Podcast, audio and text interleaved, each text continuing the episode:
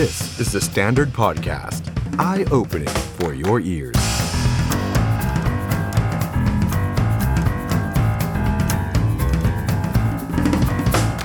สวัสดีครับต้อนรับผู้ชมเข้าสู่รายการ The Standard Now กับผมอ๊อฟชัยนนท์หานคีรีรัตน์ครับคุณผู้ชมครับมาเจอกันวันนี้วันอังคารสิ้นเดือนแล้วนะครับ31สิงหาคม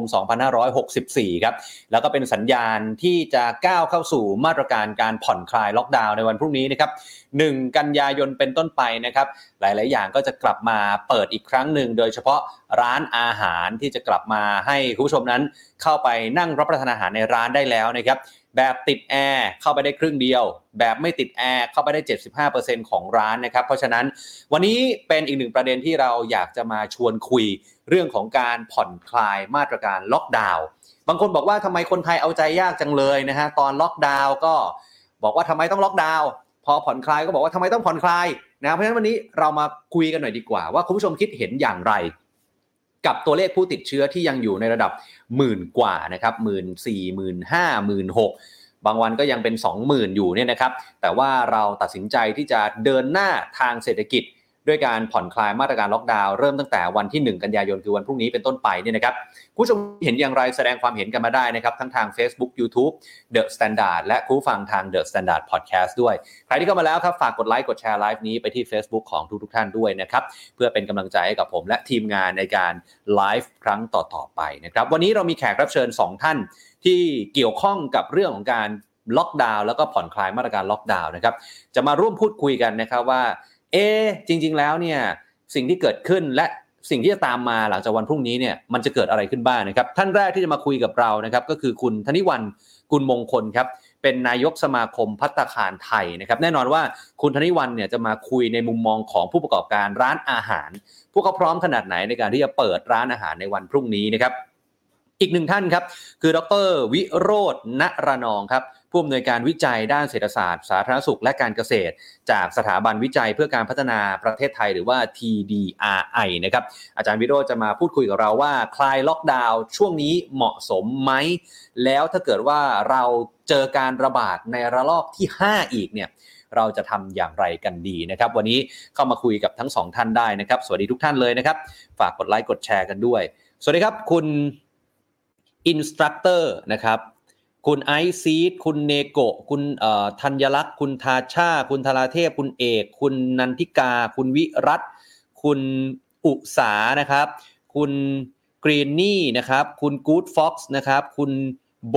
คุณกันนิกานะครับคุณหมวยพี่เหมียวนะครับแหมขออภัยนะครับคุณช้างงาดำนะครับสวัสดีค่ะอยากกินชาบูแล้วรอคลายล็อกดาวน์นะครับคุณบราวคุณ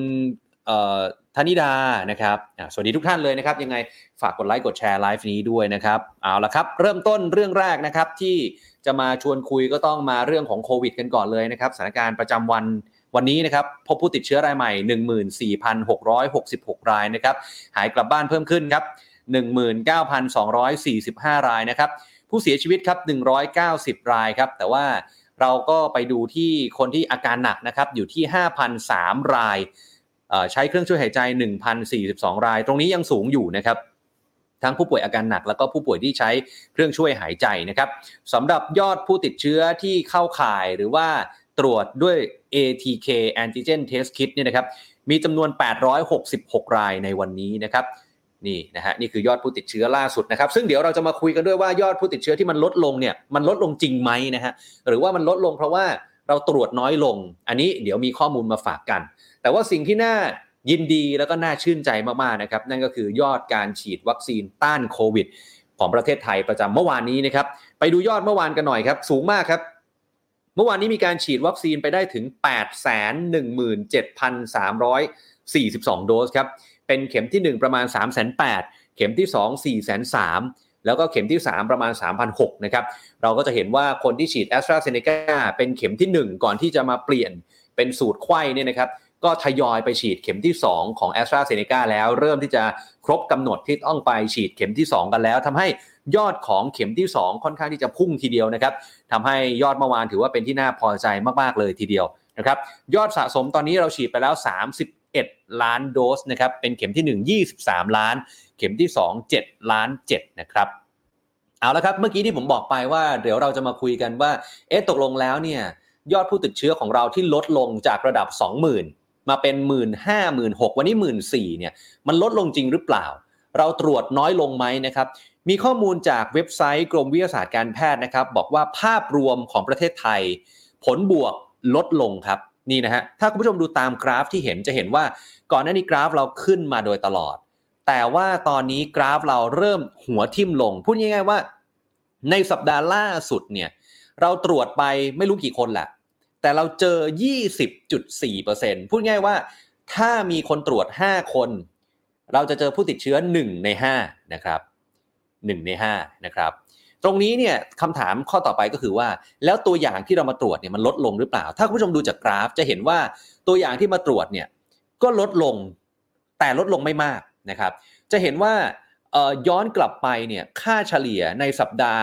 ล่าสุดนะครับสัปดาห์ล่าสุดเนี่ยเฉลี่ยแล้วเราตรวจ 53,000 กว่าตัวอย่างต่อวันพูดง่ายว่าเฉลี่ยวันนึงเนี่ยเราตรวจประมาณ 50,000 กว่าคนแล้วเราเจอผู้ติดเชื้อเนี่ยประมาณ 20% นะครับย้อนกลับไปเราเคยตรวจได้มากที่สุดเนี่ยนะครับคือช่วงสัปดาห์11ถึง17กรกฎาคมเราตรวจไปถึง 69,000 กว่าคนนะครับต่อวันนะฮะทีนี้พอไปดูว่าอ้าวแล้วผลบวกที่เจอเนี่ยมันลดไหมโอเคเราอาจจะตรวจน้อยลงก็จริงแต่ถ้าเกิดว่าเราเจอผลบวกน้อยลงด้วยในอัตราที่มากขึ้นเนี่ยแปลว่างั้นมันก็ดีขึ้นหรือเปล่าพอเราย้อนกลับไปดูครับคุณผู้ชมครับเราเคยตรวจเจอสูงสุดเนี่ยคือ 25.7% หมายความว่าใน100คนจะมีคนติดเชื้อ25กว่าคน26คนนะผมตีอย่างนี้แต่ตอนนี้ใน100คนเราจะเจอผู้ติดเชื้อ20คนตรงนี้ถามว่าลดลงไหมลดลงครับแต่ยังเป็นสัดส่วนที่ลดลงไม่มากพอถ้าพูดกันตรงๆคือตัวเลขมันยังสูงอยู่ไอ้การที่เจอผู้ติดเชื้อถึง 20% จากคนที่ตรวจทั้งหมดเนี่ยตรงนี้ยังสูงมากนะครับเพราะว่าถ้าอ้างอิงจากศูนย์ควบคุมและป้องกันโรคของสหรัฐอเมริกาหรือว่า CDC เนี่ยเขาได้กำหนดเกณฑ์เอาไว้ว่าถ้าเกิดว่าการระบาดต่ำอยู่ในช่วงที่ดีมากๆเนี่ยก็คือต้องไม่เกิน 5% แต่ของเราตอนนี้ 20% นะฮะต้องไม่เกิน 5% นะครับแต่ของเราเนี่ย 20% ซึ่งมันสูงมากๆนะครับสูงมากๆนะครับทีนี้ย้ำคุณผู้ชมอีกอย่างหนึ่งก็คือว่าตัวเลขผู้ติดเชื้อและตัวเลขการตรวจหาเชื้อโควิดตามหน้าจอตรงเนี้ยเป็นตัวเลขที่ยังไม่รวมการตรวจด้วย Antigen Test Kit หรือว่า ATK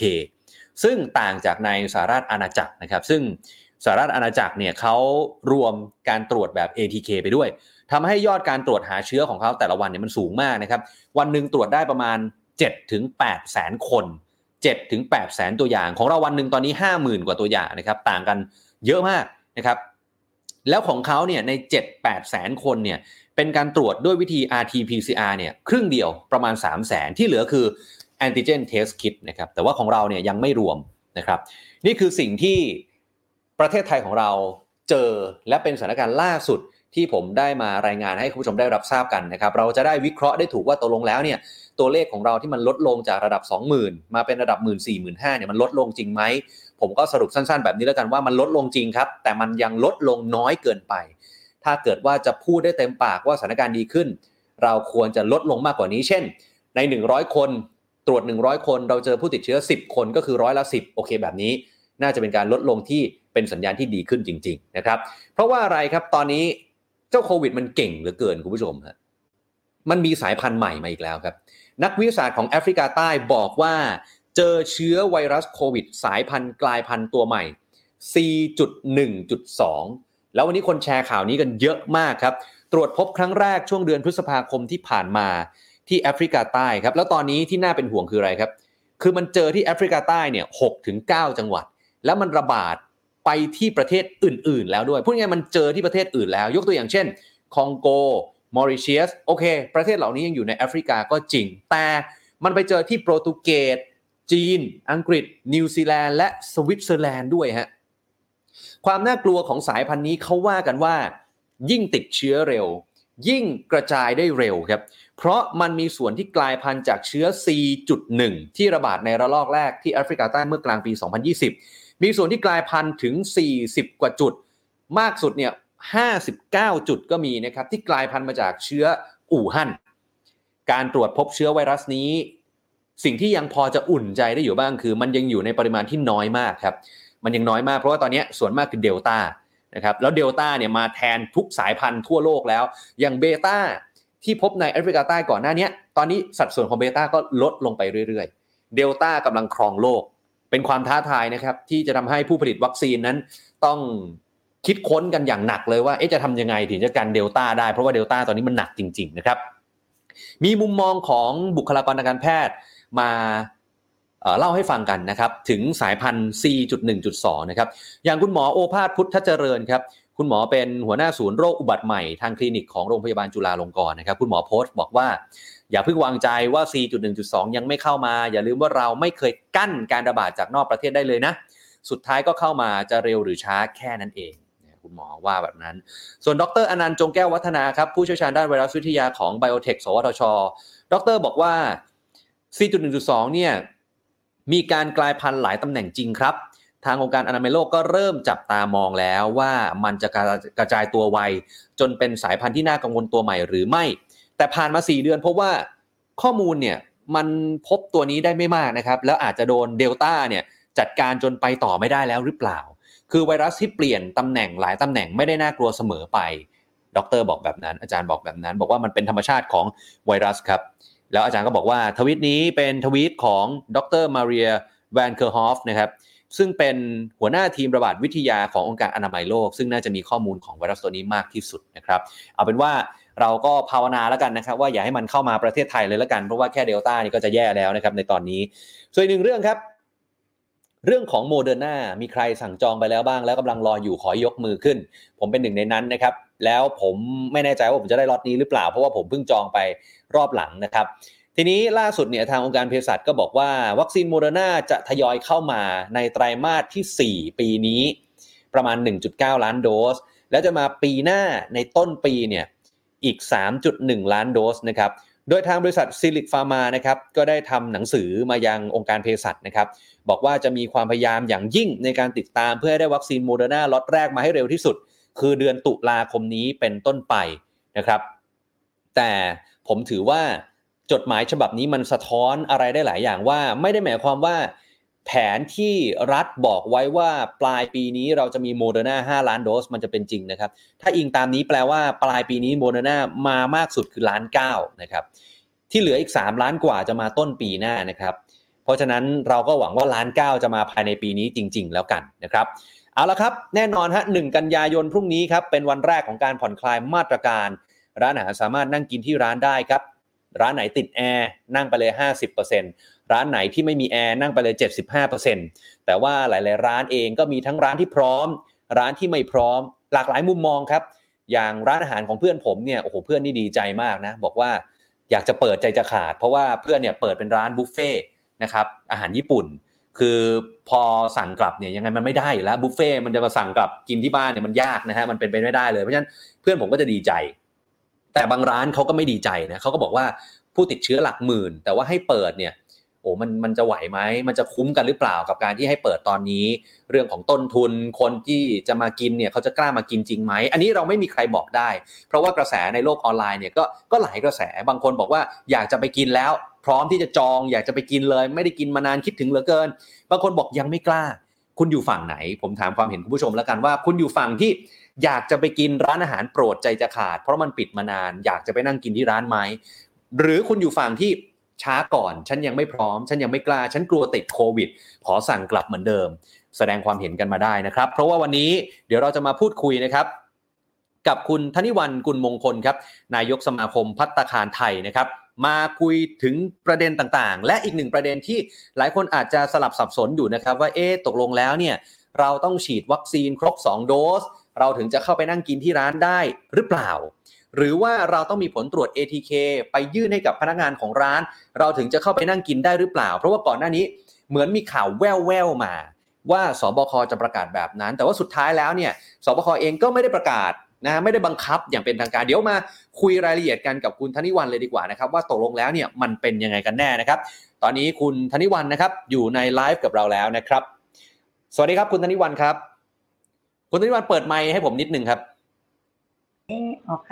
โอเคได้ยินแล้วครับ โอเคค่ะชัดเจนครับคุณธนิวรรณครับแน่นอนว่าพรุ่งนี้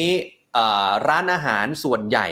ก็จะกลับมาเปิดกันอย่างเป็นทางการเพราะว่าเป็นวันที่คลายล็อกดาวน์วันแรกนะครับแต่ว่าก่อนจะไปพูดถึงในแง่ของผู้ประกอบการร้านอาหารเนี่ยอยากให้คุณธนิวรรณชี้แจงให้กับพี่น้องประชาชนสักนิดนึงนะครับว่าบางคนยังสับสนอยู่บางคนยังไม่เข้าใจว่าตกลงแล้วเนี่ยการไปนั่งกินที่ร้านต้องฉีดวัคซีน2โดสมั้ยครับหรือว่าต้องมีผลตรวจ ATK ไปยืนยันมั้ยฮะ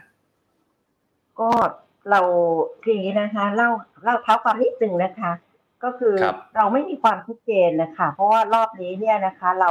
ล็อกนานเหลือเกินนะคะตั้งแต่ห้างในช่วงแคมป์คนงานนะคะจนมาต่อกับเรื่อง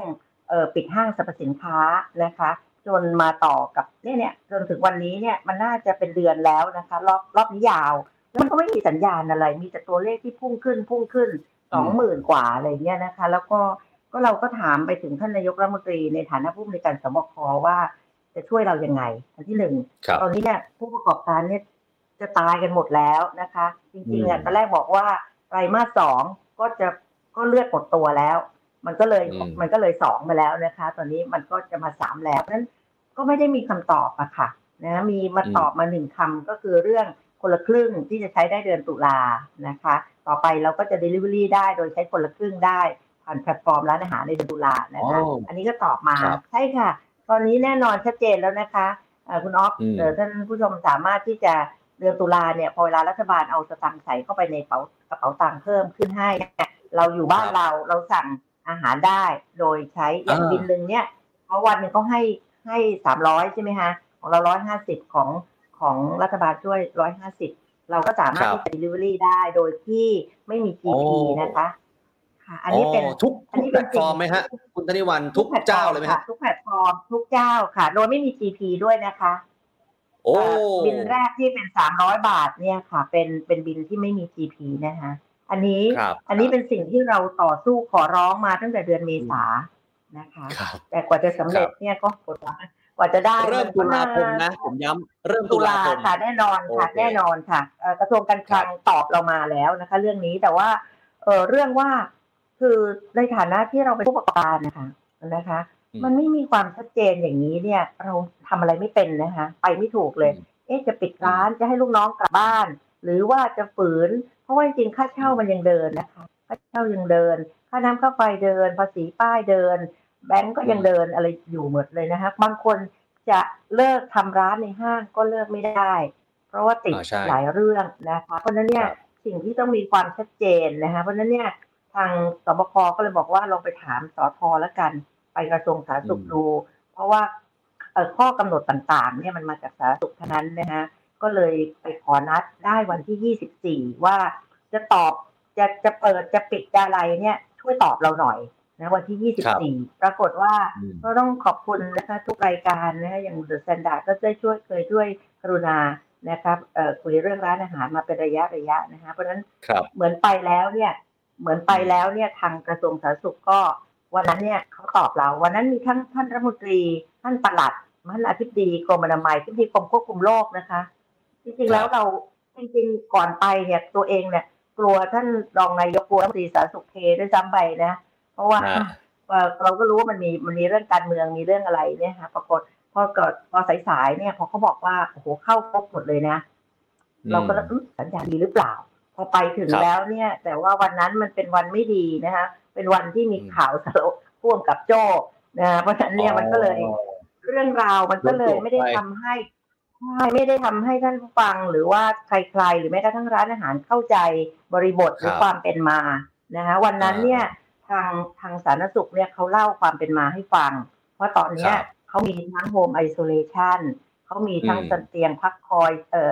ศูนย์พักคอยเตียงสนามมีอะไรเนี่ยเตียงเหมือนกับว่าเขาพยายามจะบอกว่าทุกอย่างมันดีขึ้นแล้วนะเดี๋ยวจะคลายให้แล้วนะใช่ไหมฮะคือคำว่าดีขึ้นของเขาเนี่ยคือเขาจัดระบบของเขาได้เยอะขึ้นนะคะจากที่เตียงก็ไม่พออะไรทั้งหลายเนี่ยนะคะเพราะจริงๆแล้วเนี่ยเล่าให้ฟังว่าเราเองนะสมาคมพัฒนาการไทยเองเนี่ยเราก็ทำอาหารโฮมไอโซเลชันวันอยู่วันละ 10,000 คนเพราะนั้นเนี่ยไม่ใช่เราคนเดียวไม่ใช่เหมือนเพื่อนๆในกลุ่มนะก็ทั่วประเทศเนี่ยแสดงว่าผู้ป่วยอีก 3-4-5 หมื่นคนเนี่ยได้มีการจัดระบบโดยโฮมไอโซเลชันอันนี้เรารับรู้เพราะว่าเราก็ทำงานอยู่ใช่ไหมคะ ทีนี้มันโชคดีของเราอย่างหนึ่งคือว่าวันศุกร์CEO Astrazeneca นะคะรับปากท่านนายกว่าจะมีวัคซีนให้ในสิ้นปีนี้อีก60ล้านโดสนะคะเพราะฉะนั้น60เนี่ยบวกกับPfizer ใช่มั้ยฮะบวกกับอะไรนะSinovac เพราะฉะนั้นเราจะมี100ล้านโดสแน่นอนจริงๆวันนั้นเล่าให้เราฟังนะคะวันนั้นเนี่ยคุณสุชาติชวางกูลนะ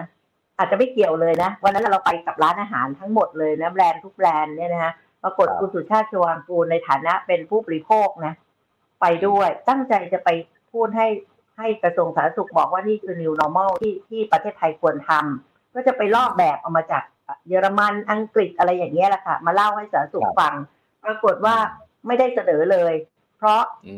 ท่านบอกท่านทำกันบ้านมาแล้วสถานการณ์ดีขึ้นสาธารณสุขเตรียมจะคลายเองก็เลยไม่ต้องพูดอะไรเพราะเขาบอกว่าตัวเลข 20,000 มันเริ่ม 19,000 18,000 แล้วก็ไอวัคซีนมาแต่จริงๆแล้วเนี่ยนะถ้าถามตัวเองที่ทำงานอยู่กับสบคเนี่ยนะคะปรากฏคือสิ่งที่พร้อมจริงๆคือ1 ตุลาเราคืออย่างนี้นะไล่เรียงว่า31เนี่ยวันนี้น่าจะเป็นวันสุดท้ายที่เขาจะฉีดพวก60ปีนะฮะซึ่งองค์การอนามัยโลกบอกว่าฉีดวัคซีนต้องฉีดบุคลากรทางการแพทย์ก่อนด่านหน้าก่อนให้ครบแล้วก็ฉีดผู้สูงอายุ60ปีซึ่งเราเห็นว่าคนที่เสียชีวิตเนี่ยจะคือ60ปีกับพวกที่มี7โรคเสี่ยงกับหญิงตั้งครรภ์อะไรพวกเนี้ยนะตอนนี้เขาฉีดไป 90% แล้วเพราะนั้นเนี่ยวันที่1กันยาเนี่ยเขาเตรียมจะฉีดพวกอายุ18ขึ้นไปนะคะเพราะนั้นเนี่ยเราไปนาทีที่จังหวะมันลงตัวคือคุณธนุวันมองว่าการที่มาเปิด1กันยายนเนี่ยอาจจะยังไม่พร้อม 100% ควรจะเป็น1ตุลาคมดีกว่าอย่างนี้หรือเปล่าฮะคืออย่างนี้ค่ะในความจริงๆแล้วเนี่ยถ้าเราคือไม่ว่าเราจะคุยอะไรกันนะทุกโครงการเนี่ยเราจะบอกว่าเอาวัคซีนมาใช่ไหมถ้าไม่มีวัคซีนเนี่ยทุกอย่างมันก็ไม่ใช่ใช่ไหมเขาก็บอกว่าเขาก็เตรียมจะฉีดวัคซีนให้เรา1กันยานะคะแล้วก็1กันยานะคะแล้วก็สถานการณ์เนี่ยเริ่มคุมได้นะคะเขามีเตียงเขามีอะไรแล้วเนี่ยเขามีสตังค์ด้วยนะกปสช.สนับสนุนสตังค์ค่าอาหารมาให้ด้วยนะเพราะฉะนั้นเนี่ยแต่ทีนี้มันก็อาจจะเป็นเขาเรียกอะไรนะคะอาจจะเป็นเพราะว่าทางกระทรวงสาธารณสุขเนี่ยเขาก็เข้าใจคือคุณหมอเขาก็บอกอย่างนี้ค่ะว่าท่านปลัดท่านเกียรติภูมิคุณหมอเกียรติภูมิท่านก็บอกว่าจริงๆอ่ะหมอทั้งหลายก็เดือดร้อนนะฮะเพราะหมอเนี่ยก็คือลูกค้าร้านอาหารหมอก็ไม่มีที่นั่งกินอาหารเหมือนกันเพราะฉะนั้นเนี่ยถ้าปลอดภัยที่สุดเนี่ยคนเนี้ยนะถ้าประกาศออกมาคือน่าจะได้ไปกินก๋วยเตี๋ยวได้น่าจะไปกินส้มตำได้น่าจะไปกินข้าวมันไก่ได้เพราะร้านมันเป็นโอเพนแอร์นะคะโอเพนแอร์เนี่ยแล้วอย่างนั้นเนี่ยหมายถึงว่า1กันยายนเนี้ยบรรดาร้านอาหารนะคุณธนิวันทั้งส่วนของผู้ประกอบการลูกจ้างแล้วก็ลูกค้าจำเป็นหรือยังฮะว่าต้องฉีดวัคซีนครบโดสหรือว่าต้องมีผลตรวจ ATK ไปยืนยันเอาอย่างนี้ค่ะคือเล่าโดยสรุปนะเล่าโดยสรุปณวันนี้เนี่ยนะคะก็คือว่าทั้งหมดนี้เนี่ยนะคะในวันพรุ่งนี้เนี่ยทุกร้านเปิดได้หมดเหมือนกันไม่ต้องมีผลอะไรทั้งสิ้นนะคะนะไม่ต้องคืออย่างนี้ต้องเล่าว่าวันที่เราไปคือวันอังคารที่24นะคะอันนั้นท่านปลัดบอกแผนท่านเป็นประธานของสบคสทประธานของสบคสาธารณสุขคือเขามีอะไรก็ไม่รู้ตัวเลขอะไรตัวย่อเต็มไปหมดเลยนะคือสูงสุดของด้านสาธารณสุขของกระทรวงสาธารณสุขท่านก็บอกว่าท่านจะเสนออย่างนี้นะคะให้เปิดให้นั่งได้1กันยาแต่ท่านก็พูดในรายละเอียดว่าเนี่ยร้านที่มาเนี่ยร้านแบรนด์ทั้งหลายแล้วมีสาขามีอะไรทั้งหลายมีแบล็คแคนยอนสีฟ้าเซนอะไรพวกนี้นะท่านบอกว่าแล้วมีห้างไปด้วยห้างพร้อมไหมห้างเขาบอกเขาพร้อมวันนี้เปิดพรุ่งนี้เขาก็พร้อมเพราะของเขาระบบปลอดภัยเยอะเขาแปรด้วยนะแต่ว่าเขามีมาตรการหมดแล้วนะคะแต่ทีนี้ก็คือบอกว่าในความเป็นสากลประเทศไหนๆเนี่ยถ้าเขาเปิดเนี่ยหมายถึงว่าผู้ประกอบการต้องฉีดวัคซีนแล้วนะคะพนักงานฉีดวัคซีนแล้วผู้บริโภคเข้าฉีดวัคซีนแล้วอันนี้จะอยู่ได้อย่างยั่งยืนนะคะ Good Environment อะไรเงี้ยนะคะคือถ้าทำแล้วเนี่ยสถานที่ปลอดภัยตามที่กระทรวงสาธารณสุขกำหนดนะคะผู้สัมผัสอาหารปลอดภัยผู้บริโภคปลอดภัยก็คือฉีดวัคซีน2เข็มมีผลตรวจ ATK อะไรอย่างเงี้ยนะแต่อันนี้เนี่ยเราก็ถามบอกว่าท่านคะแต่วัคซีนท่านให้เรามาเนี่ย สำหรับสมัครมันไม่พอก็มีแค่ 37,000 นะคะก็ถือโอกาสเลยวันนั้นกำไรกลับมาก็คือนี่เมื่อกี้ก่อนเข้ารายการก็ยังโทรไปทวงวัคซีนเลยนะคะว่าวัคซีนของแรงงานต่างด้าววัคซีนของร้านอาหารที่ยังไม่ได้ฉีดอีกหลายแสนคนเนี่ยก็จึงเป็นที่มาที่บอกว่าก็ขอท่านรัฐมนตรีก็ตอบเองว่าก็ผมขอฉีดผู้สูงอายุให้เสร็จก่อน31สิงหาแล้วเราจะเป็นคิวต่อไปอันนี้ค่ะคือสิ่งหนึ่งซึ่งนะที่แบบไปเรียนรู้มา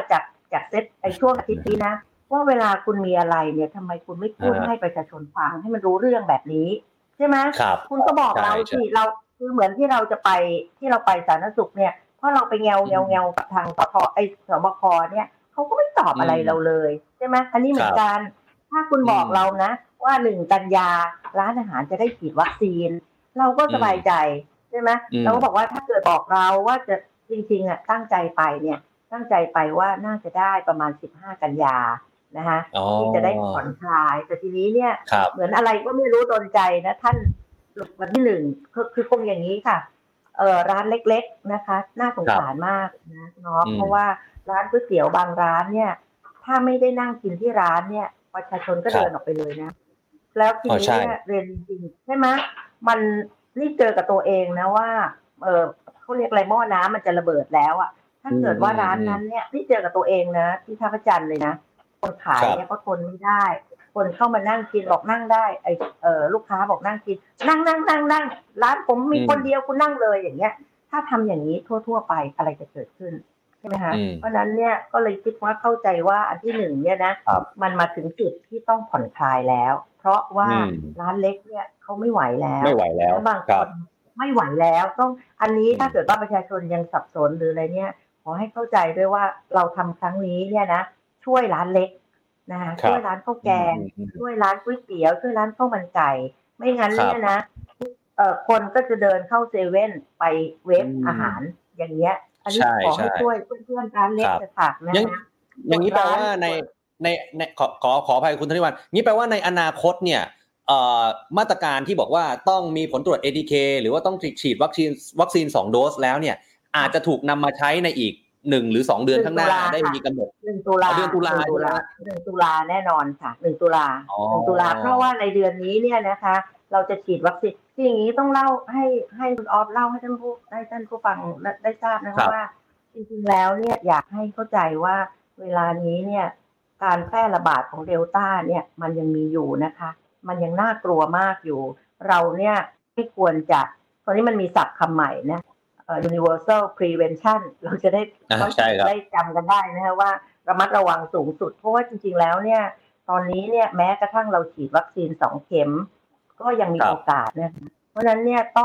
องเข้าใจดิฉันเองก็ไม่ได้อยากจะเป็นเขาเรียกอะไรนะ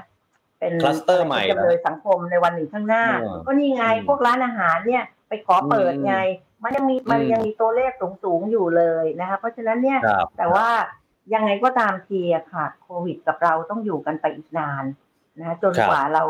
าจะฉีดวัคซีนครบหรือว่าอะไรก็ตามทีนะคะเพราะฉะนั้นเนี่ยต้องบอกว่าการคลายล็อกวันพรุ่งนี้นะคะเนี่ยมันเป็นการช่วยผู้ประกอบการแล้วก็ทำให้เราเนี่ยมีความสุขขึ้นนิดนึงบางทีเราเห็นนะคะว่าร้านแถวบ้านที่ฉันเรียกชื่อร้านซูซูรันแถวถนนเทพรักษ์นะเป็นร้านอาหารญี่ปุ่นทำใหม่สวยงามมากเลยมันน่าจะปลอดภัยไหมคะแต่ทำไมเขาไม่ได้นั่งทำไมเขาไม่ขายอาหารญี่ปุ่นเนี่ยมันต้องนั่งกินที่ร้านเนาะจะใส่กลับไปที่บ้านแล้วเนี่ยมันก็ไม่น่าไม่ได้ฟีลนะเราเห็นใช่บางทีเราก็สงสารเขามากนะว่าเขามีความผิดอะไรมีความผิดแค่ว่าเวลาไปนั่งกินเนี่ยต้องถอดแมสออกเท่านั้นเองนี่ไงมันเป็นสิ่งที่เพราะฉะนั้นเนี่ยนะคะก็เลยเล่าว่าวันที่จากวันศุกร์นะคะที่สบคชุดใหญ่อนุมัติแต่ก็อนุมัติในหลักการนะคะตอนนี้ก็คือว่าทางสบคเนี่ยก็ฟังเสียงกระแสสังคมนะคะว่าสทเองก็ยังไม่ได้ฉีดวัคซีนให้พวกเรานะคะ ATK ที่พูดถึงในที่ประชุมนะคะอันนี้เราฟังต้องซึ่งตอนนี้ก็จะขอท่านรัฐมนตรีว่า 8.5 ล้านเนี่ยให้เราสักล้านชิ้นได้ไหมอะไรอย่างเงี้ยนะคะแล้วท่านว่าไงฮะท่านให้ไหมฮะ ก็ขอไปแล้วอ่ะก็มันยังไม่ตอบหรอฮะใช่ๆแต่ว่าวัคซีนเนี่ยสำหรับแรงงานไทยแรงงานต่างด้าวแน่นอนนะคะก็ส่งรายชื่อไปแล้วจะเริ่มฉีดแต่ ATK เนี่ยนะคะมัน ATK เนี่ยต่อไปเนี่ยมันจะต้องเป็นเหมือนเราใส่แมสหรือมีเจลล้างมือ ATK จะเป็นคำตอบอีกคำตอบนึงนะคะที่จะทำให้ร้านอาหารร้านต่อไปคืออย่างนี้ค่ะเราตกลงกันโดยท่านปลัดนำเสนอว่าต่อไปเนี่ยนะคะถ้าไม่มีการแพร่ระบาดอีกครั้งหนึ่งซึ่งเราเองเราก็ไม่มั่นใจว่าจะไม่เกิดขึ้นนะคะเพราะว่าหลายประเทศก็ยังกลับมาแพร่ระบาดได้นะคะแต่ว่าร้านอาหารที่พนักงานฉีดวัคซีนครบนะคะมีผลตรวจ ATK สุ่มทุกสัปดาห์ผู้บริโภคที่ฉีดวัคซีนแล้วก็มีผลตรวจ ATK อันนั้นเนี่ยค่ะเพราะนั้นก็ต้องบอกว่าต่อไปเนี่ยชีวิตของคนร้านอาหารหรือคนไทยเนี่ยค่ะมันจะเป็นแบบนี้แล้วแน่นอนมันจะเป็นแบบนี้แล้วแต่ผมย้ำแบบนี้นิดนึงเดี๋ยวคุณผู้ชมสับสนคุณธนิวรรณคือที่คุณธนิวรรณพูดมาเนี่ยยังไม่เริ่มตอนนี้เนาะเริ่มตุลาคมเป็นต้นไปใช่ค่ะพรุ่งนี้ชีวิตเหมือนเดิมแต่ขอให้แค่ระมัดระวังว่าจริงๆแล้วโควิดยังน่ากลัวอยู่นะไปนั่งกินได้นะคะไปนั่งกินได้เว้นระยะห่างคุณธนิวรรณอีกประเด็นนึงเดี๋ยวเผื่อคุณผู้ชมเพิ่งเข้ามาแล้วคุณธนิวรรณพูดไปตอนต้นอยากให้ย้ำอีกทีว่ามาตรการคนละครึ่งสำหรับบริการ delivery มีแน่นอนตุลาคมนี้แล้วเขาจะประกาศเมื่อไหร่ฮะคือจริงๆแล้วผู้อำนวยการสสคเนี่ยเขาแถลงข่าวไปแล้วนะคะว่าเริ่ม1ตุลา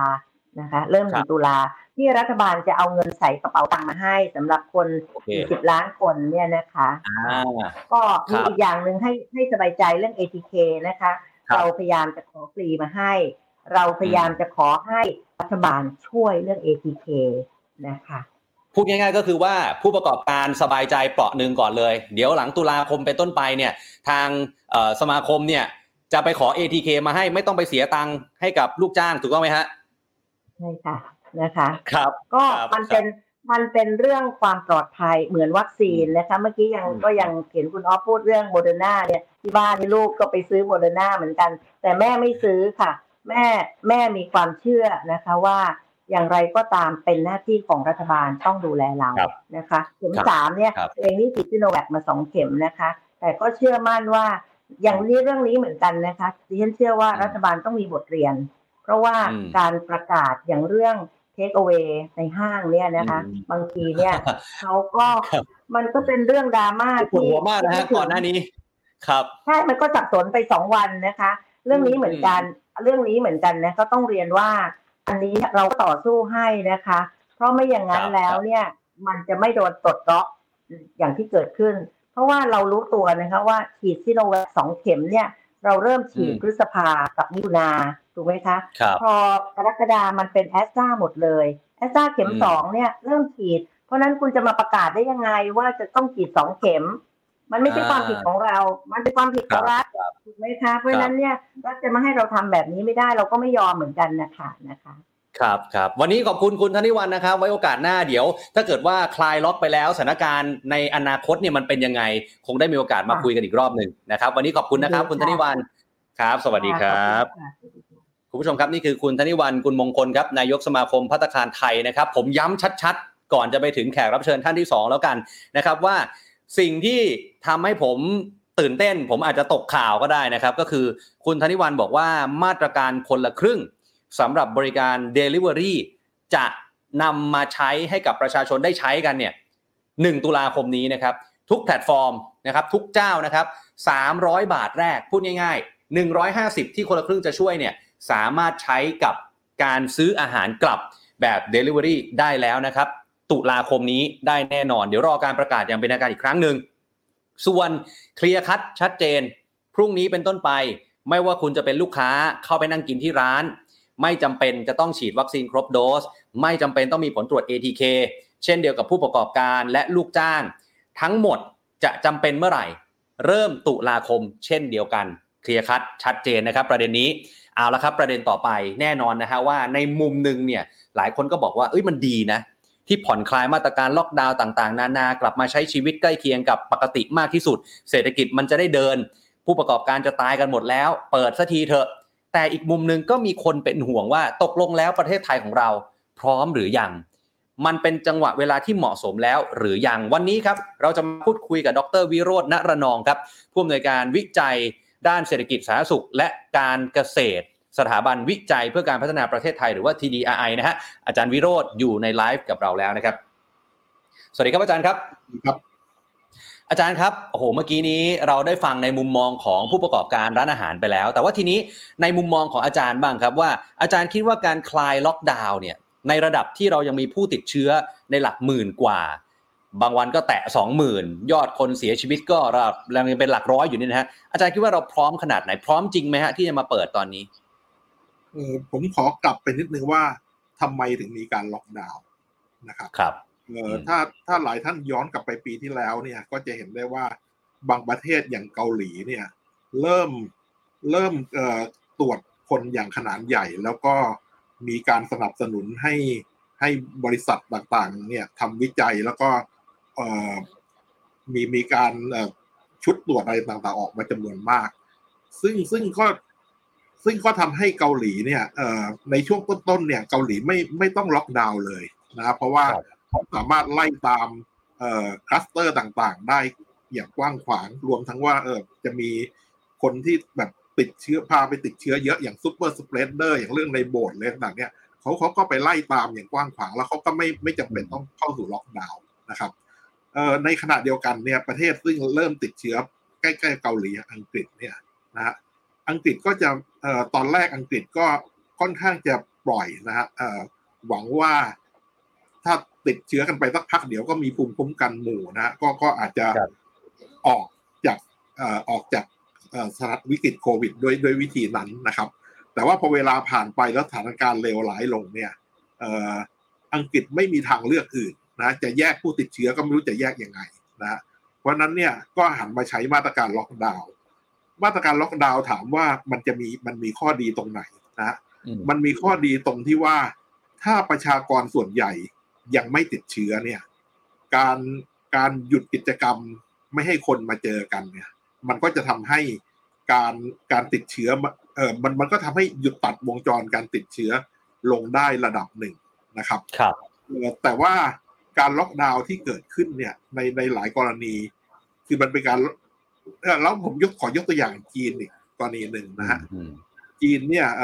ทุกวันนี้ตอนนี้เขาก็ประกาศชัดว่าเป็นนโยบายซีโร่โควิดคือประเทศต้องปลอดโควิดเลยนะครับซึ่งอันนั้นเนี่ยเป็นสิ่งที่เราเคยหวังว่าประเทศไทยจะเป็นแบบนั้นในปีที่ผ่านมา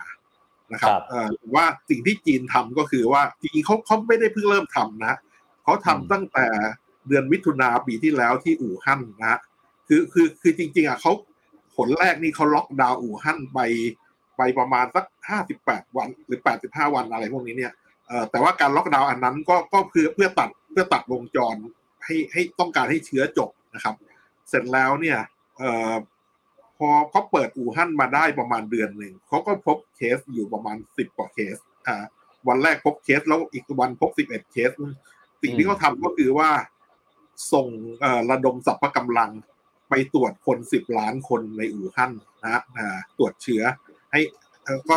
ตอนนั้นเขาก็ตรวจจบภายในเกือบเดือนหนึ่งนะครับแต่ว่าเหตุผลที่การตรวจก็คือต้องการตรวจพบผู้ป่วยแล้วก็แยกผู้ป่วยออกมานะก็จะทำให้สามารถที่จะควบคุมโรคได้นะครับก็คือว่าใครที่ป่วยแล้วก็ไม่ไปติดคนที่เหลือนะครับแล้วก็จีนก็ใช้มาตรการนี้มาเรื่อยๆแล้วก็หลังๆเนี่ยก็มีความเรียกว่ามีประสบการณ์มีความเข้มข้นมากขึ้นนะหลายๆอย่างรอบที่แล้วเนี่ยผมเข้าใจว่าเขาตรวจอู่ฮั่นก็ประมาณ10กว่าล้านคนเหมือนกันนะภายในประมาณ 5-6 วันหรืออะไรแบบนี้นะเร็วมากครับเร็วมากครับก็คือว่ามีที่ไหนที่พบผู้ติดเชื้อเนี่ยวันรุ่งขึ้นเนี่ยทีมไปทันทีนะแล้วก็ล็อกดาวน์พื้นที่นั้นแล้วเสร็จแล้วก็ตรวจเชื้อแยกผู้ป่วยนะครับเพราะฉะนั้นเนี่ยจีนซึ่งมีวัคซีนตัวสำคัญ2ตัวสำคัญคือซิโนฟาร์มกับซิโนแวคเนี่ยนะครับซึ่งผมคิดว่าแม้กระทั่งจีนเองก็ยอมรับว่าเป็นวัคซีนที่อาจจะไม่ใช่ที่ดีที่สุดเนี่ยก็ยังสามารถที่จะคือตัดวงจรการระบาดได้คือได้ดีกว่าประเทศอื่นนะตอนนี้เนี่ยจีนก็ยังไม่ได้เข้าไปถึงว่า โควิดเป็นศูนย์นะครับซึ่งอันนี้ก็ชี้ให้เห็นเรื่องของเดลต้านะเรื่องของเชื้อรุ่นเดลต้าแต่ว่านี่คืออีกมาตรการหนึ่งว่าคือล็อกดาวน์เพื่อจะได้แยกเชื้อนะอันนึงก็ล็อกดาวน์เพื่อหยุดเชื้อแต่ล็อกดาวน์เพื่อหยุดเชื้อส่วนหนึ่งเนี่ยมันเป็นมาตรการที่เรียกว่าของคนที่กำลังจะสิ้นหวังนะครับก็คือว่าคือตัวเลขการติดเชื้อมันเพิ่มขึ้นเรื่อยๆไม่รู้จะทำไงดีก็หันไปสู่ล็อกเลยครับทีนี้เนี่ยถามว่ามาตรการล็อกดาวน์เนี่ยมันเป็นมาตรการที่มันแรงนะมันมีผลต่อเศรษฐกิจที่แรงมากนะครับแล้วก็ถ้าจำกันได้เนี่ยท่านเลขาสภาความมั่นคงมันเคยบอกว่าปีที่แล้วเนี่ยเราช่วงเมษาเราชดเชยประมาณเดือนละแสนล้านบาทนะครับซึ่งอันนั้นเนี่ยก็ไม่ได้ชดเชยคนได้ครบนะฮะแล้วก็ยังไม่ได้พูดถึงส่วนที่เศรษฐกิจที่เสียหายไปในช่วงนั้นด้วยนะครับเพราะฉะนั้นการล็อกดาวน์เนี่ยมันก็เป็นมาตรการอันหนึ่งคือมันแพงทั้งต่อภาคประชาชนเองที่เมื่อกี้ท่านที่แล้วพูดถึงเรื่องว่าร้านเล็กร้านน้อยเนี่ยได้รับผลกระทบแรงนะแล้วมันก็แพงต่อรัฐบาลด้วยนะครับเพราะนั้นรัฐบาลเนี่ยก็หลังจากตรงนั้นเนี่ยซึ่งเราอาจจะหลายๆท่านก็เห็นว่าเราล็อกดาวน์เร็วเกินไปนะครับคือเราล็อกดาวน์ทั้งจังหวัดที่ยังไม่มีติดเชื้อเลยเราก็ไปล็อกดาวน์แล้วอะไรพวกนั้นเป็นต้นนะครับก็รัฐบาลเองก็พยายามหลีกเลี่ยงการล็อกที่แรงขนาดนั้นแล้วก็แม้กระทั่งปีนี้เนี่ยมีการล็อกดาวน์แล้วก็มีการแบ่งจังหวัดซึ่งผมก็เริ่มจำชื่อไม่ได้เนาะแบบเข้มงวดสูงสุดหรืออะไรต่ออะไรพวกนี้มันคือชื่อมันจะยาวขึ้นไปเรื่อยๆนะครับแต่ว่าก็จะเห็นว่าความเข้มข้นจริงๆเนี่ยมันก็อาจจะไม่ได้เท่าปีก่อนนะครับทีนี้สิ่งที่เกิดขึ้นก็คือว่าตอนนี้เนี่ยเราเป็นสถานการณ์ที่ซึ่งจริงๆแล้วคือระบบรักษาพยาบาลปกติเนี่ยควบคุมไม่ได้เพราะฉะนั้นเราก็เลยต้องหันไปใช้เครื่องมือเพิ่มเติมอย่างโรงพยาบาลสนามหรือ community isolation อะไรต่างๆนะครับครับซึ่งตอนนี้เนี่ยสถานการณ์ที่มันเป็นผู้ติดเชื้อระดับหมื่นเนี่ยอาจารย์แล้วโอเคระบบต่างๆเมื่อกี้นี้ดูเหมือนว่าสธจะคุมได้ดีขึ้นเขาก็เลยคลายล็อกดาวน์ตกลงแล้วอาจารย์เห็นด้วยไหมฮะที่มาคลายล็อกดาวน์1กันยายนนะครับขอใน2ประเด็นนะจริงๆแล้วถ้าใครอ่านประกาศอันนี้ก็จะเห็นว่า2ย่อหน้าแรกเนี่ยก็ใช้ในการที่บอกว่าตอนนี้เราดีขึ้นนะจำนวนผู้ติดเชื้อรายใหม่ลดลงอย่างต่อเนื่องจำนวนผู้รักษาพยาบาลจนหายป่วยเพิ่มขึ้นอะไรต่างๆนะฮะแต่ถามว่าเรามีข้อกังขาไหมนะฮะจริงๆข้อกังขาก็มีอยู่นะครับประเด็นหนึ่งก็คือว่าการตรวจเชื้อต่างๆเนี่ยเราตรวจเชื้อในส่วนที่เป็นที่ด้วยวิธีมาตรฐานแบบเดิมคือ RT-PCR เนี่ยเราตรวจลดลงนะครับช่วงที่เราตรวจเยอะๆเราตรวจวันละประมาณ 80,000 ช่วงหลังๆเนี่ยบางทีเหลือ 4-50,000 อันนั้นก็เป็นปัจจัยหนึ่งนะฮะเรามีปัญหาในเรื่องของการศักยภาพของคือขนาดจำนวนเตียงอะไรต่างๆของระบบสถานรักษาพยาบาลก็ทำให้เราจำเป็นต้องปล่อยผู้ติดเชื้อกลับบ้านเร็วขึ้นอะไรพวกนี้นะครับซึ่งแล้วก็ในขณะเดียวกันเนี่ยเราพึ่งระบบการกักตัวที่บ้านเนี่ยเยอะมากนะฮะปัจจุบันเนี่ยในจำนวนผู้ที่บอกว่าอยู่ในระหว่างการรักษาอยู่ประมาณ 180,000 คนเนี่ย 90% นะอยู่ที่บ้านนะหรือ home isolation นะครับแล้วก็ home isolation ของเราเนี่ยก็เป็น home isolation แบบที่ไม่ได้เข้มงวดเท่าไหร่นะส่วนหนึ่งก็เพราะว่าเราก็ไม่มีกำลังหรือไม่มีศักยภาพณขณะนี้นะฮะที่จะอย่างเช่นทำแบบสิงคโปร์ซึ่งสิงคโปร์นี้เขาติดเครื่องติดตามตัวไว้ทุกคนเลยนะใครที่บอกว่ากักตัวอยู่ที่บ้านแล้วเดินออกนอกบ้านไปเซเว่นหรืออะไรพวกนี้เนี่ยก็จะถูกไล่คือเครื่องอิเล็กทรอนิกส์ก็จะรายงานไปทันทีว่าเขากำลังออกจากการกักตัวนะอะไรพวกนี้นะฮะส่วนของเราเนี่ยก็เราก็จะได้ยิน ซึ่งมันก็ไม่แปลกนะที่จะได้ยินว่ามันมีคนจำนวนไม่น้อยซึ่งก็เดินก็เข้าออกในขณะที่เขาควรจะต้องกักตัวอยู่ที่บ้านอะไรพวกนี้นะครับเพราะฉะนั้นสถานการณ์อันนี้เนี่ย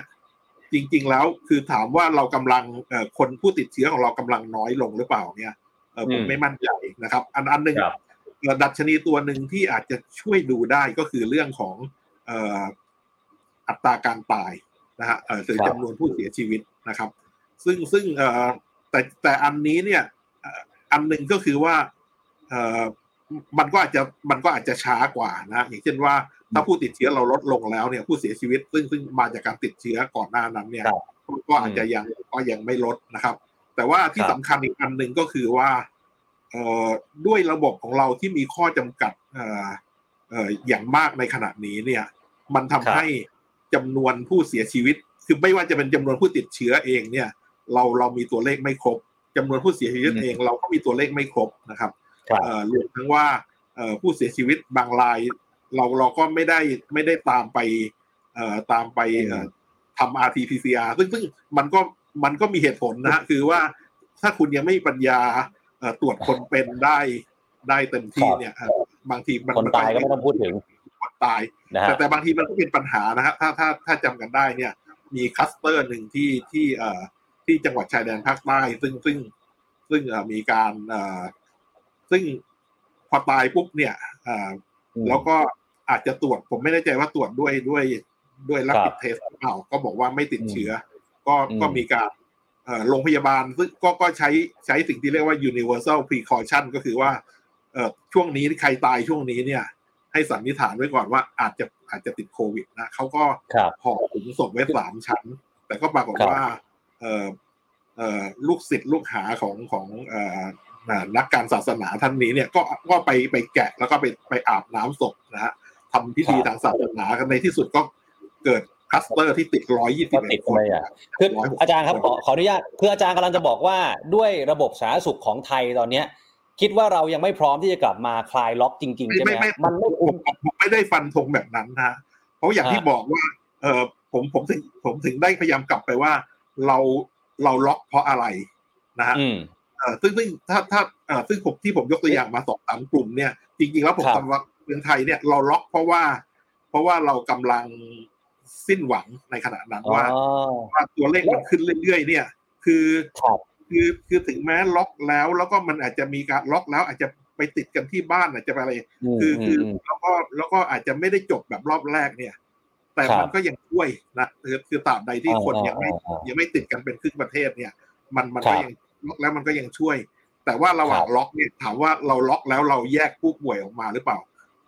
เราก็แยกแบบเราก็พยายามแยกเหมือนกันแต่ว่าเป็นการแยกแบบช้าๆเพราะว่าเราไม่มีกำลังที่จะรับผู้ป่วยเหล่านั้นนะเราถึงมีข่าวว่าผู้ป่วยจำนวนนึงเนี่ยหาโรงพยาบาลไม่ได้อะไรต่างๆนะครับถ้าอย่างนั้นอาจารย์ครับถ้าอย่างนั้นอาจารย์คิดว่าตอนเนี้ยในเมื่อมันล็อกไปแล้วเนี่ยแล้วก็สถานการณ์มันอาจจะยังไม่ได้ดีขึ้นจริงๆตามที่รัฐบาลได้บอกไว้เนี่ยอาจารย์คิดว่าระหว่างนี้รัฐบาลควรจะทำอะไรดีฮะวัคซีนก็ยังมาไม่ครบมาช้าอาจารย์แนะนำรัฐบาลยังไงดีฮะถ้าเป็นช่วงนี้คือก่อนที่ผมจะแนะนำเนี่ยผมจะพยายามบอกว่ารัฐบาลทำอะไรนะครับคือประเทศไทยที่ผ่านมาเนี่ยไม่ว่าจะเป็นระลอกไหนเนี่ยส่วนใหญ่เราสิ่งที่เราทำส่วนใหญ่คือแก้ปัญหาเฉพาะหน้านะฮะแล้วถ้าช่วงไหนปัญหาเฉพาะหน้ามันหายไปเนี่ยอย่างช่วง101วันตั้งแต่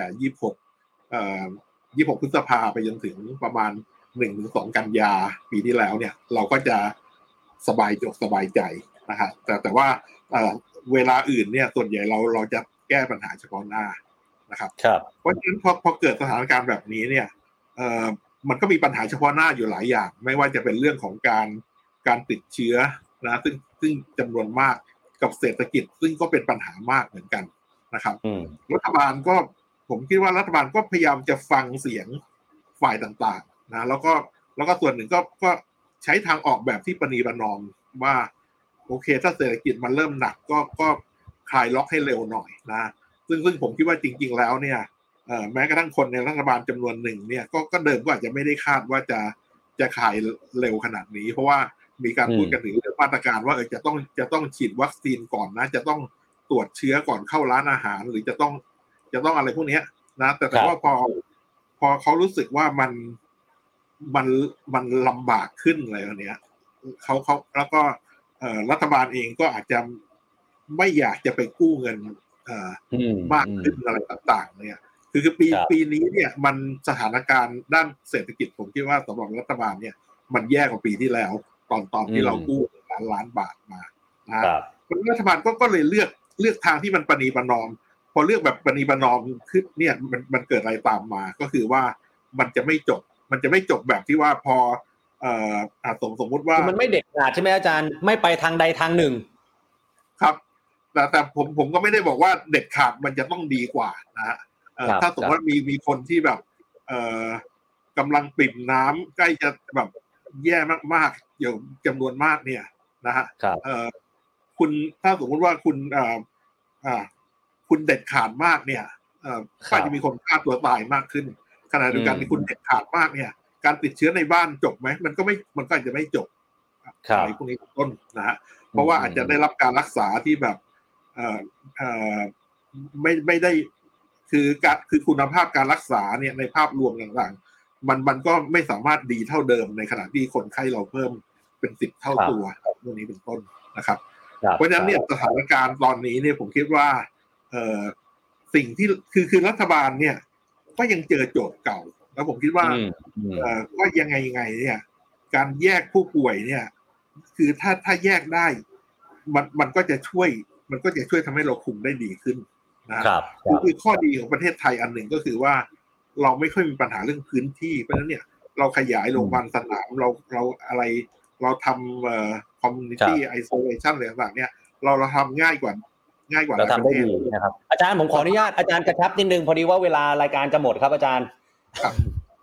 ครับผมขอคำถามสุดท้ายอาจารย์สั้นๆอาจารย์คิดว่าตอนนี้ประเทศไทยของเราเนี่ยจะกลับมาเป็นภาวะปกติที่สุดปีหน้าได้ไหมฮะปีหน้าไหวไหมอาจารย์ถ้าเราโชคดีนะฮะครับก็แต่ว่าก็คือสิ่งที่ผมคิดบอกว่าจะเกิดขึ้นก็คือว่าเราจะอยู่กับโควิดไปอีกนานเพราะว่าด้วยมาตรการของเราเนี่ยซึ่งเราพยายามประนีประนอมวันนี้เนี่ยมันก็จะทำให้ตัวเลขการติดเชื้อเนี่ยมันลดลงไปบ้างในบางช่วงแต่ว่ามันจะไม่หายไปนะมันจะไม่เข้าใกล้ศูนย์เพราะฉะนั้นเราจะเป็นสถานการณ์ที่ไม่ได้ไปแบบจีนนะแต่ว่าเราจะเป็นสถานการณ์ที่เราจะติดกับเราจะมีโควิดไปอีกนานแล้วก็ทางออกหนึ่งที่หลายคนหวังก็คือว่ามีวัคซีนเข้ามาฉีดได้มากขึ้นแต่ว่ามันก็จะไม่เกิดภูมิคุ้มกันหมู่เป้าหมายคือว่าจะฉีดวัคซีนให้กับทุกคนที่ฉีดได้แล้วเสร็จแล้วเนี่ยก็จะทำให้แม้กระทั่งว่าเชื้อนี้จะยังอยู่กับเรามากพอสมควรเนี่ยอัตราการตายก็จะลดลงเมื่อเทียบกับช่วงที่ผ่านมาคือผมคิดว่าเราก็หวังได้แค่นี้แล้วก็อาจจะในสถานการณ์ที่อาจจะดีที่สุดหรือเป็น best scenario เนี่ยผมคิดว่าก็อาจจะถึงต้นปีหน้าซึ่งเราถ้าเราฉีดวัคซีนมากพอแล้วก็จำนวนการเสียชีวิตจำนวนการป่วยหนักของเราลดลงครับวันนี้ขอบคุณนะครับอาจารย์ขอบคุณนะครับไว้โอกาสหน้ามาพูดคุยกันใหม่นะครับสวัสดีครับอาจารย์ครับสวัสดีครับครับคุณผู้ชมครับนี่คือดร.วิโรจน์ นรนองครับผอ.วิจัยด้านเศรษฐศาสตร์สาธารณสุขและการเกษตรของ TDRI นะครับซึ่งจริงๆแล้วอาจารย์ก็คาดการเอาไว้นะครับว่าอย่างดีที่สุดนะครับก็คือต้นปีหน้าเราอาจจะกลับมาใช้ชีวิตได้ใกล้เคียงปกติแต่ว่าทั้งนี้ทั้งนั้นเนี่ยโควิด-19 อาจารย์ก็ไม่ปฏิเสธนะครับว่ามันจะอยู่กับเราไปตลอดถ้าเกิดว่าการบริหารจัดการของเรายังเป็นในลักษณะประมาณนี้นะครับคุณผู้ชมครับ5นาทีสุดท้ายก่อนที่เราจะส่งไปรายการต่อไปวันนี้ไม่อยากให้พลาดนะครับใครที่ยังอยู่นะครับฝากกดไลค์กดแชร์เดี๋ยวมีอีก1ไลฟ์ที่น่าสนใจเกี่ยวกับการอภิปรายไม่ไว้วางใจช่วงท้ายนี้เนี่ยผมขออนุญาตมาพูดถึงประเด็นที่วันนี้สืบเนื่องมาจากในสภานิดนึงแล้วกันนะฮะคือมีฝ่ายค้านครับได้อภิปรายว่าซิโนแวคเนี่ยที่รัฐบาลซื้อเนี่ยมันมีส่วนต่างนะส่วนต่างเนี่ยเป็นพันล้านเลยนะครับทำให้ทาง3หน่วยงานของสาธารณสุขเนี่ยได้ออกโรงมาชี้แจงนะครับผมสรุปคร่าวๆแบบนี้ละกันนะครับทั้งประเด็นเรื่องส่วนต่างทั้งการซื้อซิโนแวคทั้งการเข้าร่วมโควัคซ์นะครับวันนี้ครับไม่ว่าจะเป็นอธิบดีกรมควบคุมโรคผอ.องค์การเภสัชกรรมผอ.สถาบันวัคซีนแห่งชาติประสานเสียงเลยนะครับอย่างเช่นเรื่องของซิโนแวค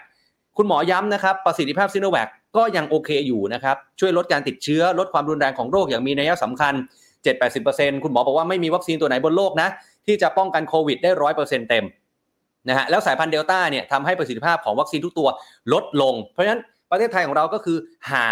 ว่าจะทำยังไงเนี่ยจะเพิ่มภูมิคุ้มกันได้ก็เลยฉีดสูตรไข้ซิโนแวคเข็ม1แอสตราเข็ม2ห่างกัน3สัปดาห์สร้างภูมิได้สูงเทียบเท่าแอสตรา2เข็มแต่ระยะเวลาสั้นกว่ามีหลักฐานทางวิชาการตรงกันในประเทศไทยอันนี้คุณหมอว่าแบบนั้นส่วนเรื่องของส่วนต่างคุณหมอยืนยันครับองค์การเภสัชบอกไม่เป็นความจริงครับเพราะว่าวัคซีนเนี่ยอพ.เป็นคนไปลงทุนซื้อใช้เงินของอพ.พอได้วัคซีนปุ๊บเอามาขายให้กรมควบคุมโรคเป็นคนดูแลกรอบวงเงินงบประมาณในการจัดซื้อ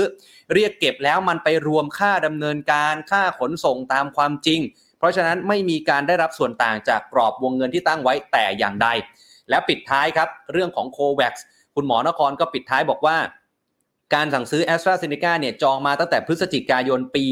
63กับผู้ผลิตก่อนจะได้ผลการทดลองด้วยซ้ำซึ่งไอ้ Covax เนี่ยนะฮะก็เป็นการทำสัญญาในลักษณะการจองล่วงหน้าเช่นกันแล้วต้องไปยอมรับความเสี่ยงร่วมกันระหว่างรอผลวิจัยพัฒนาจึงไม่ใช่การทำสัญญาเสียเปรียบเนื่องจากว่าสถานการณ์ปกติที่มีวัคซีนพร้อมให้สั่งซื้อส่วนการที่ไม่จองซื้อผ่าน Covax เขาบอกว่าพิจารณาจากสถานการณ์ตอนนั้นแล้วเนี่ยเมื่อวิเคราะห์แล้วมีโอกาสที่จะส่งมอบวัคซีนล่าช้าและไทยอยู่ในกลุ่มที่ต้องจ่ายเงินไม่ได้ฟรีจากโคแวคเพราะฉะนั้นหลังจากนี้ถ้าโคแวคดีขึ้นมีวัคซีนเข้ามาเยอะขึ้นเงื่อนไขต่างๆเหมาะสมเราก็จะพิจารณาเข้าร่วมในเวลาถัดไปจริงๆแล้วเรื่องโคแวคเนี่ยคุณหมอชี้แจงเหมือนเดิมครับเหมือนกับที่ก่อนหน้านี้คุณหมอก็เคยชี้แจงแล้วว่าทำไมเราถึงไม่เข้าก็ขึ้นอยู่กับคุณผู้ชมแล้วนะครับว่าคุณผู้ชมจะเชื่อใครหรือไม่เชื่อใครนี่คือเรื่องของทางสท.ที่ออกมาโต้กรณีส่วนต่างนะครับแต่ว่าหลายคนก็บอกว่ายังไม่เชื่อหรอกนะก็เอาเอกสารมากางดูเลยได้ไหมเอาสัญญามากางดูเลยได้ไหมว่าตกลงแล้วมันจริงไม่จริงยังไงมันไม่มีส่วนต่างจริงหรือเปล่าเพราะว่าพูดแบบนี้ใครๆก็พูดได้เอาก็ว่ากันไปคนที่เชื่อก็คงจะมีคนที่ไม่เชื่อก็คงจะมีเหมือนกันนะครับทีนี้คุณผู้ชมครับเรื่องของศึกอภิปรายไม่ไว้วางใจวันนี้ประเดิมวันแรกพรรคร่วมฝ่ายค้านยื่นอภิปรายแล้วนะครับล็อกเป้าไปที่พลเอกประยุทธ์จันทร์โอชานายกรัฐมนตรีและรัฐมนตรีท่านอื่นๆอีก5คนรวม6คนวันนี้อภิปรายวันแรกเหมือนจะไม่มีอะไรแต่ดุเดือดเหลือเกินมีหลายประโยคเด็ดหลุดออกมาจากในสภานะครับผมยังไม่พูดแล้วกันเพราะว่าเดี๋ยวให้2ท่านนี้ครับมาพูดคุยกันหน่อยดีกว่า2นักข่าวด้านการเมืองนะฮะคุณเอกธนกรวงปัญญาและคุณอ๊อฟพลวุฒิสงสกุลนะครับเดี๋ยวจะมาคุยกันวันนี้เกิดอะไรขึ้นในศึกอภิปรายไม่ไว้วางใจได้ข่าวว่ามีประโยคเด็ดๆจากทั้งฝ่ายค้านจากท่านพลเอกประยุทธ์จันทร์โอชาออกมาเต็มไปหมดเลยเนี่ยนะฮะพลเอกประยุทธ์บอกว่าผมอยู่มา 6-7 ปีแล้วผมสวดมนต์ผมไม่ทำสิ่งไม่ดีแน่นอนอ้าวเดี๋ยวรอติดตามกันเต็มๆหลังไลฟ์นี้จบนะครับวันนี้ขอบพระคุณทุกการติดตามฝากกดไลค์กดแชร์ไลฟ์นี้ด้วยนะครับบางคำถามบางคำตอบอาจจะไม่ถูกใจคุณผู้ชมเอาเป็นว่าให้กำลังใจ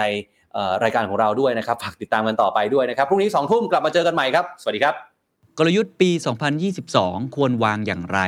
องค์กรควรจะเดินหน้าไปทางไหนท่ามกลางสถานการณ์โควิด -19 และวิกฤตซ้อนวิกฤตอีกหลายระลอกผมและอาจารย์ทนายชรินทร์สารนะครับจากพอดแคสต์ Strategy Clinic ครับจึงได้ออกแบบฟอรัมพิเศษขึ้นมานะครับชื่อว่า The Secret Sauce Strategy Forum คัมภีร์กลยุทธ์ฝ่าวิกฤตปี2022นะครับเนื้อหาแบ่งออกเป็น2ส่วนด้วยกันครับก็คือเป็น8บทเรียนจาก8ผู้บริหารชั้นนำส่วนแรกจะเป็นเรื่องของเทรนด์ผู้บริโภคเทรนด์เศรษฐกิจซีนาริโอฉากทัศน์จะเป็นอย่างไรต่อไปเทรนด์ของการตลาดนะครับและส่วนที่2ครับจะเป็นผู้บริหารตัวจริง5ท่านเลยนะครับที่จะมาแชร์ประสบการณ์และแอบบอกวิธีคิดของเขาครับว่ากลยุทธ์ที่เขากำลังทำอยู่ตอนนี้เขาวางโดยอาศัยพื้นฐานอะไรปัจจัยอะไรแล้วก็มองอนาคตอย่างไรบ้างนะครับ8เซสชั่นครับประกอบไปด้วย State of Strategy ครับจากอาจารย์ธนายชรินทร์สารวิธีการวาง Strategy วันนี้ต้องใช้เครื่องมืออะไรThailand Economic Outlook ครับเป็นเทรนด์ธุรกิจหรือว่าเรื่องของฉากทัศน์เศรษฐกิจว่าจะเป็นยังไงในปีข้างหน้าจากดร.ยันยงไทยเจริญครับ SCB EIC Consumer Trend ครับผู้บริโภคแห่งอนาคตครับคุณชินตาศรีจินตะอังกูลนะครับจาก Nielsen ครับ Media and Communication Trends ครับเทรนด์การตลาดและการสื่อสารที่ถึงจุดเปลี่ยนพี่เอิร์ธอัธวุฒิเวสรานุรักษ์ Adapter Digital Group ครับแล้วก็5 case study จากนักธุรกิจชั้นนำของเมืองไทยทุกท่านรู้จักกันเป็นอย่างดีครับไม่ว่าจะเป็นคุณช้างธีรพงษ์จันทร์สิริไทยยูเนียนคุณพงษ์ณัฐพงษ์คุณากรวง SC Asset คุณชาตยาสุพรรณพงษ์ Food Passion หรือ BBQ Plaza คุณวิชาภูวรรักษ์จาก Major Cineplex Group คุณสุปจีสุธรรมพันธ์จากดุสิตธานี แล้วก็เซสชั่นสุดท้ายครับ The Road Ahead บทสรุปและก้าวต่อไประหว่างผมกับอาจารย์ทนายจะสรุปมาให้ทุกท่านได้เฟรมเวิร์คและประสบการณ์จริงไปใช้สดๆนะครับฟอรัมนี้เหมาะกับคนวางกลยุทธ์ผู้นำองค์กรผู้บริหารหรือผู้ที่สนใจนะครับงานจัดวันที่เสาร์ 11 กันยายนครับเวลา 9:00 นถึง 17:00 นรับชมผ่านทางเว็บไซต์ SIP Event ชมย้อนหลังได้ถึง1 เดือนเต็มบัตรราคา 1,500 บาทThe Standard Member ใส่โค้ดรับส่วนลดเพิ่มอีก 10% ทันทีศึกษารายละเอียดเพิ่มเติมได้ที่ Facebook The Secret Sauce หรือรายการ The Secret Sauce แล้วพบกันนะครับ